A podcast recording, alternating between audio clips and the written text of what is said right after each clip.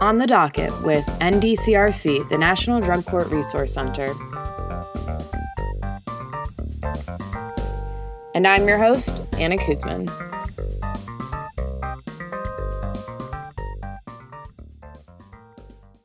Today on the docket, because this is our first episode of the podcast series, I want to introduce what the National Drug Court Resource Center is. Then I'll introduce our topic of today's podcast, family treatment courts. Last up on the docket, I sat down with Evan Elkin, the executive director of Reclaiming Futures, to talk more about family treatment courts, and I want to share what I learned with you. But before we begin, a quick note about what some might call our sponsors. This podcast is being brought to you by the Justice Programs Office, a center within the School of Public Affairs at American University, and in part by the Bureau of Justice Assistance, which is housed under the Department of Justice. The ideas and thoughts expressed in this podcast do not directly reflect those of the Justice Programs Office, American University, the Bureau of Justice Assistance, or the Department of Justice. As an easy to navigate central hub of treatment court information, the Resource Center will bring together resources from a wide variety of treatment court training and technical assistance providers. I can tell you more about those in a little. The Resource Center also has a searchable map of operational treatment courts around the country, including adult drug courts, juvenile drug treatment courts, veterans treatment courts, and others. We are working on conducting an annual survey of treatment courts nationwide and will be publishing the results of that survey later on this year. We will also be reviewing relevant and cutting edge research in the treatment court field and developing an annual drug court review publication. Lastly, we at the Resource Center have curated a searchable database of contemporary evidence based practices and research findings, along with many operational documents such as policy and procedure manuals. We disseminate a monthly newsletter with a summary of our latest works, including the publications I just mentioned, as well as updates on this podcast, our upcoming webinars, and conferences or events occurring in the treatment court field. The Resource Center serves as that one stop shop for all your drug court needs and continually updates the field on the latest research on all types of drug courts. Which brings me to why we are here today. Family treatment courts are known by many names family drug courts, family treatment courts, or even family dependency courts. In 1995, the first family drug court was established in Reno, Nevada. Today, over 300 of these courts exist nationwide. This type of problem solving court was created in response to the high number of child abuse and neglect cases that involved substance use by a parent or guardian. It has been estimated that between 60 and 80 percent of child abuse and neglect cases involve substance use by a parent or guardian. Participants of adult drug courts are often motivated by the chance to avoid serving a prison sentence and possibly having an offense expunged from their criminal record. However, the incentive for families to participate and complete a family treatment court program is to ensure family reunification. Failure in this type of program could mean the parents or guardians lose their parental rights or guardianship and the children end up in foster care. In addition to family reunification, these programs can benefit society in that they work to reduce criminogenic behavior and recidivism rates. Two other evaluations looked at new criminal arrests records and both reported substantially lower arrest rates for participants of family treatment courts. To explore how these programs operate, the research behind them, and how the court system can positively engage families, I met with Evan Elkin, the executive director of Reclaiming Futures, a national public health and youth justice reform organization striving to achieve better health, equity, and justice outcomes for youth. Hello, Evan. Thanks so much for meeting with me. Of course, it's my pleasure to be here. I'm curious to hear more about these programs, um, but before we begin, can you give our listeners an idea of how you've been able to work with family treatment courts through what you do at Reclaiming Futures? So, Reclaiming Futures works with courts across the country uh, to help them bring uh, public health oriented practices, uh, family engagement, and community oriented uh, treatment approaches um, into the courtroom. Primarily, we work with juvenile justice jurisdictions, but many of our sites, and we have uh, 43 sites in 20 states across the country, uh, many of those sites also have family treatment courts. And I've had an opportunity to discuss the various strategies they use and some of the overlaps between the approaches that they use where the adolescent is the respondent in a situation in juvenile court, and in the and in the family treatment court uh, setting, where the adult is the respondent. And uh, um, so we have courts and some judges who preside over both parts. Um, so we've had a lot of contact with uh, with folks who do uh, um, both strategies. So let's jump into it now. Let's start with the basics. What is a family treatment court? Okay, so a family uh, treatment court, sometimes referred to as a family drug court, um, but I think for the purposes of our conversation, we'll stick to family treatment court. It's a it's an intervention that's designed to help abused and neglected children by addressing as a primary focus their parents' substance use issues in, in the court context. And uh, it's for family and family court child protection cases typically, but the focus becomes on the family and on the treatment and recovery of the respondent parent in a child welfare situation. I know that there's been a push in the criminal justice community, at least in the problem solving court community, to redefine the term family when discussing any interaction a young person might have with the court system. So I'm curious how you would define family or parent in the context of the courts. Well, I think one of the innovations of the family treatment court has been that they're intentionally flexible in the way that they define family. And uh, with the intent of being more broad and inclusive and uh, allowing the client or the respondent themselves to take part in defining uh, what is meant by family. I think the, the household unit is probably uh, what you hear most commonly as who gets included, but I think some input from the respondent is, is allowed, and, and family members really do need to opt in. So, other family members, other adults in the household, children who are affected by the parent's substance use. Um, it sort of is uh, part of the process of on ramping someone into uh, a family treatment court process is this act of kind of defining who's important and who's relevant. And so, can you tell us a little bit about why it's important to have a family centered approach? Well, I think what we've learned from the field over time is that the traditional child welfare oriented approach where there's an allegation and the, the court proceeding is really about discovering and determining the culpability of the parent and in a situation um, that a, a more holistic and broader family centered approach is less stigmatizing than this kind of laser focus on on the what uh, of the of the abuse and neglect but rather uh, kind of celebrates the goals of creating a, a, healthy family or restoring a family to healthy functioning. So while clearly the starting point um, for a parent's involvement in a, in a family treatment court is an admission or a finding of abuse and neglect immediately upon starting the process the lens kind of pulls back and focuses very palpably on the whole family and everyone's needs uh, and it's a much more satisfying and less stigmatizing process I want to get into the topic of the relationship between a parent's substance use disorder on their young person. For system involved families, what are some of the potential effects of a parental substance use disorders on the young person in a, in a family? Well, I think um, initially, you know, my response would be that um, yes, there is research support, and I'll get into that a little bit in a second, but that it just makes incredible intuitive sense uh, to appreciate the complexity of a situation that uh, you know that has unfolded to lead to uh, uh, abuse and neglect in a in a in a family, and so to focus on strengthening that family unit just makes a lot of sense. But that said, you know there are a lot of findings in the research literature that really validate this idea. Um, one thing, and that stands out most prom- prominently, is the fact that uh, in most jurisdictions, and the research um, on the national scale finds that in a vast majority of abuse and neglect cases, substance abuse figures in as a prominent element of the case.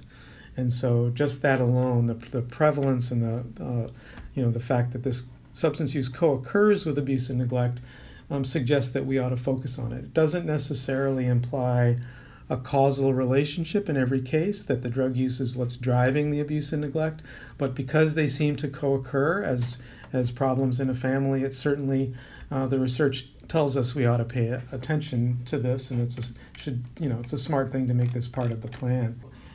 Another factor that pops out in the research is that adult substance use is strongly correlated, um, or another way to say that is that it's a risk factor for later substance use among children and adolescents. And the mechanism here is not 100% clear, but one thing that we do know is that youth are exposed to substance abusing behavior uh, and, and modeling and the way substance use is communicated about, the way that boundaries are set and established in a family, and the way even uh, the way parents who are abusing substances enforce or don't enforce um, rules in the family about drinking and, and using drugs in a family really affect later outcomes uh, for young people. Um, but really, the best case that research makes is that uh, this approach produces better outcomes. So, that addressing substance use as a primary focus in the court proceeding with parents has produced a lot of really positive outcomes. Shorter times to resolving a case, reaching permanency, increasing rates of family reunification, um, and generally greater treatment success for parents uh, because uh, they are feeling less blamed and like their their needs for treatment and recovery are taken seriously. So let's say you have a parent or a guardian that has become engaged with the court system due to a child abuse or neglect case. How would the choice be presented to them that they could become a participant in a family treatment court, generally speaking? Well, I think in, in most of the courts around the country that do this, the idea that this is a voluntary engagement is important to the process.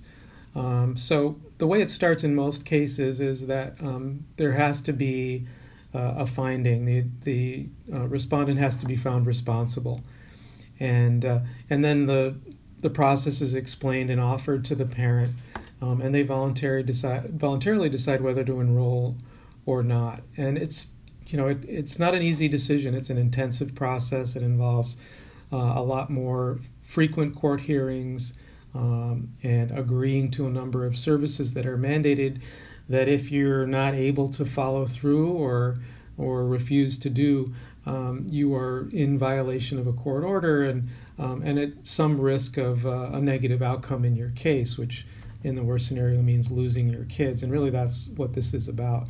So I think the uh, the on ramp in most courts around the country is a voluntary agreement uh, with the understanding of the intensity of what's involved.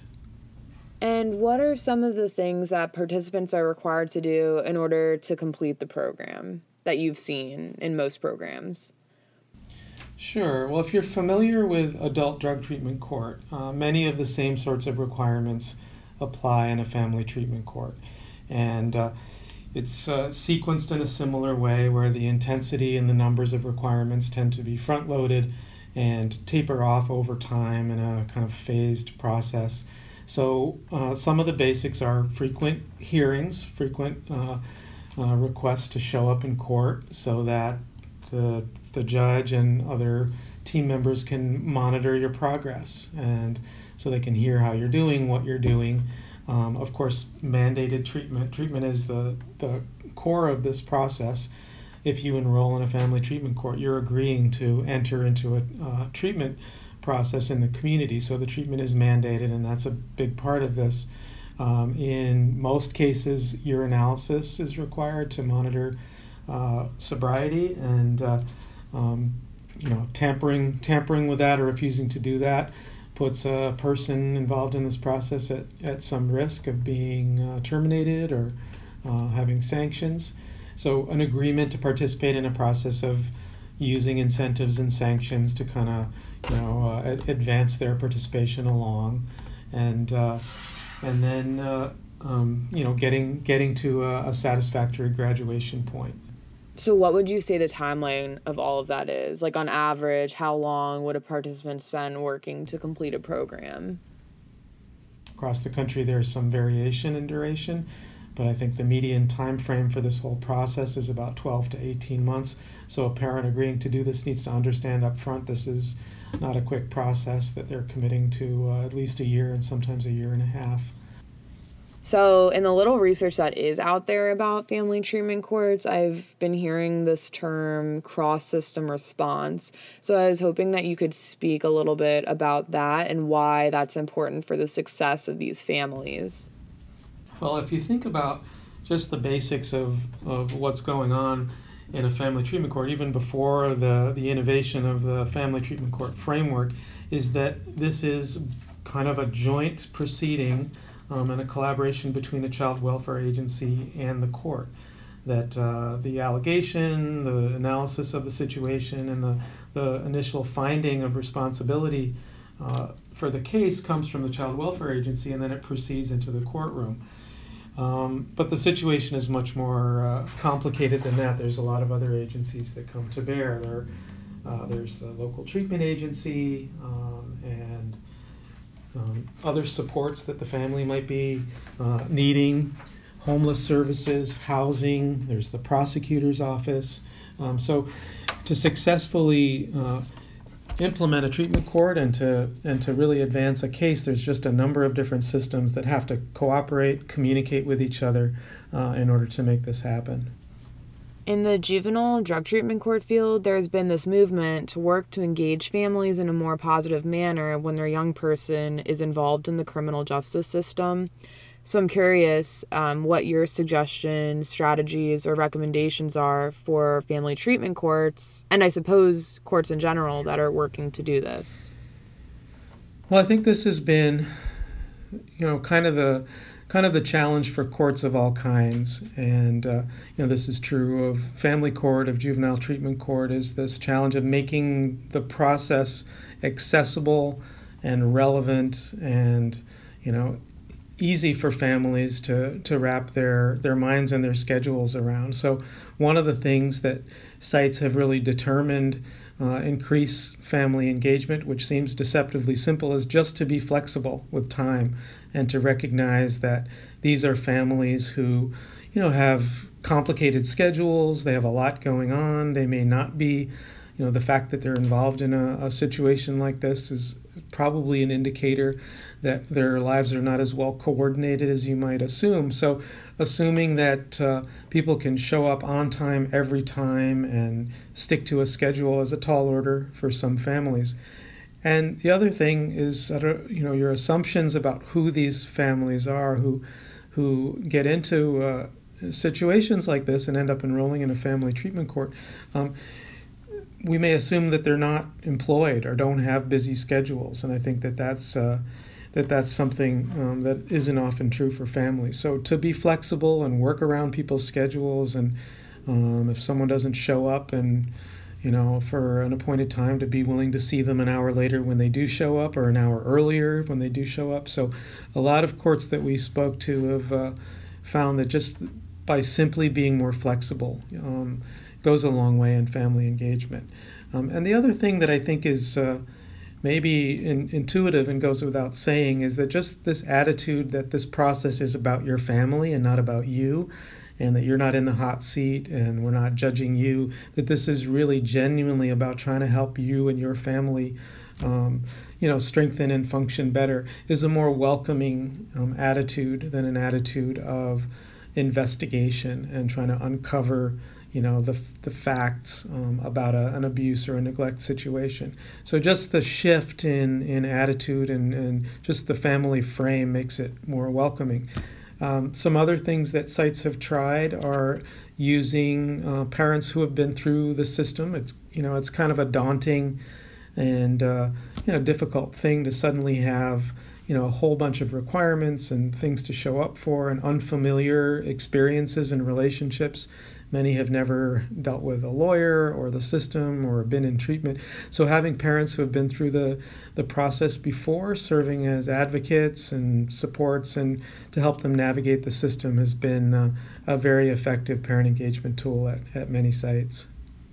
I've also read a little bit about some guidelines or standards that family treatment courts are held to. Um, and I know that adult drug courts and now juvenile drug treatment courts, they have these standards or guidelines that they're supposed to adhere to. So, um, can you speak at all about any of guidelines or standards that family treatment courts are now held to? Well, I think the answer to that is that there is variation across the country, and different states have different requirements for certifying uh, family treatment courts. There are guidelines that were developed by the Children and Family Futures Organization um, that guide the practice. Um, and they have a, a cohort, uh, kind of a learning community and a, a, peer teaching community of courts who are uh, adhere well to a set of uh, you know positive guidelines that serve as kind of uh, um, kind of teachers and standard bearers for the rest of the field. Um, but each state has its own uh, approach to certifying courts. It may be the Supreme Court has a set of standards where they may uh, ask for a, uh, a, operations manual and policies and procedures and may conduct a court observation to determine whether someone is adhering to the principles of family treatment court. Um, and other states uh, may not have a certification process at all. Um, and it's in those places it's unofficial and um, it's you know up to the up to the court to engage with the resources and the other the community of other treatment courts to make sure that they're practicing at a high standard. So, through some of the sites that you've been able to connect with through Reclaiming Futures, can you tell us about any interesting things that family treatment court programs are doing? Any case studies, lessons learned, challenges? Sure. I, I had an opportunity to speak to a couple of courts recently, and I'll, I'll start with kind of an outlier example. Uh, one of our sites in uh, Northwest Ohio, for example, has uh, taken their family treatment court um, in a slightly hybrid direction. And they have this is an example of a of a court that does have a state Supreme Court certification, and their practice is, you know, con- considered to be adherent to the standards of family treatment court. But more than half of the cases that they take, the uh, there is an adolescent who is the respondent and the sort of identified client and starting point for the family treatment court um, interaction. So this this would be a kid who is uh, found responsible in juvenile treatment court for say, uh, you know, a felony assault charge or something of that nature, um, who is also determined to have a significant treatment need. And in that case, uh, where it is determined through a family assessment that there is also substance use or the risk of uh, neglect and abuse in that family, the entire family is then enrolled in a, in a process. But really, with the kid as the starting point. And this is probably an atypical example uh, for the country, uh, but a very successful one. And uh, um, most other courts are largely civil proceedings um, and center around an adult parent who is a respondent because of an allegation or a, a finding of abuse and neglect.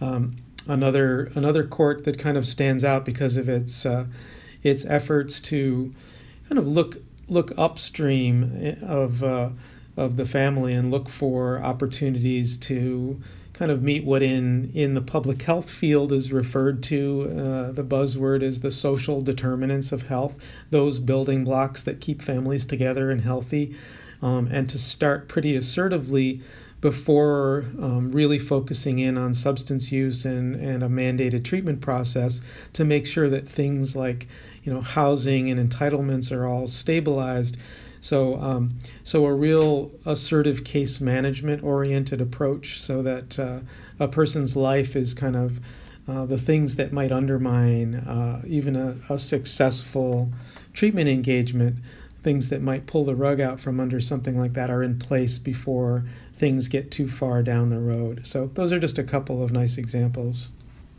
How do you see these programs changing, and how, if at all, do you feel the field or the system will change in response to them? Because I kind of see them as a model for how the courts can be more comprehensive and address other needs, not just the criminogenic ones of someone who is involved in the criminal justice system.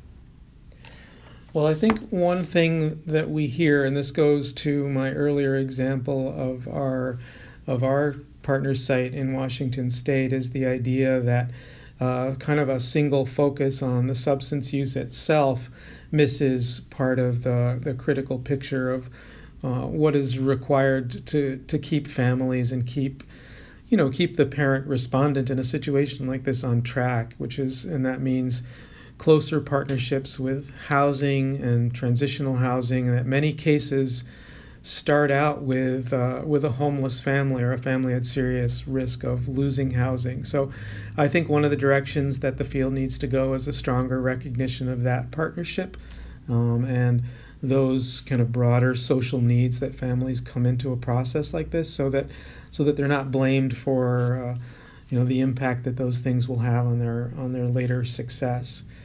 Um, another thing that you hear, which I think there's significant room for improvement uh, and innovation, and it may just be strategies for better engagement, is that families tend not to enroll voluntarily enroll until they feel a certain amount of heat. And so cases tend to progress a little further down down the road than they need to before a family will enroll in this process. And it may be um, that they need to feel, you know, at more significant risk of losing their kids before they enroll in something like this, or that the message needs to be made clearer that this is, in fact, a much more supportive and less punitive uh, intervention that, that actually gives the family a greater likelihood of achieving their goal of reunification. And so I think uh, without moving ahead of adjudication or of a finding, to move further upstream and better strategies for uh, communicating transparently to families um, what what the goals are that uh, um, get them started earlier and, and you know better chance of success. Evan, thank you so much for being with us today. It was a pleasure talking to you. Oh, it's my pleasure. It was great to be here. Thanks, Anna. For more resources on family treatment courts, please visit Children and Family Futures at www.cffutures.org. I also want to encourage you to check out the National Drug Court Resource Center website at ndcrc.org if you're looking for any resources on problem solving courts. For more information on juvenile drug treatment courts, please visit au-jdtc.org. Please also check out Evan's organization, Reclaiming Futures, by visiting their website at reclaimingfutures.org. Many thanks to Evan Elkin and Reclaiming Futures for sharing all of his knowledge on this topic and his passion for bettering the lives of justice involved youth. You do important work, and we can't thank you enough. If you have any of your own stories about family treatment courts or adult drug courts, you can email us at ndcrc at american.edu or tweet at us at the ndcrc. We'd love to hear from you.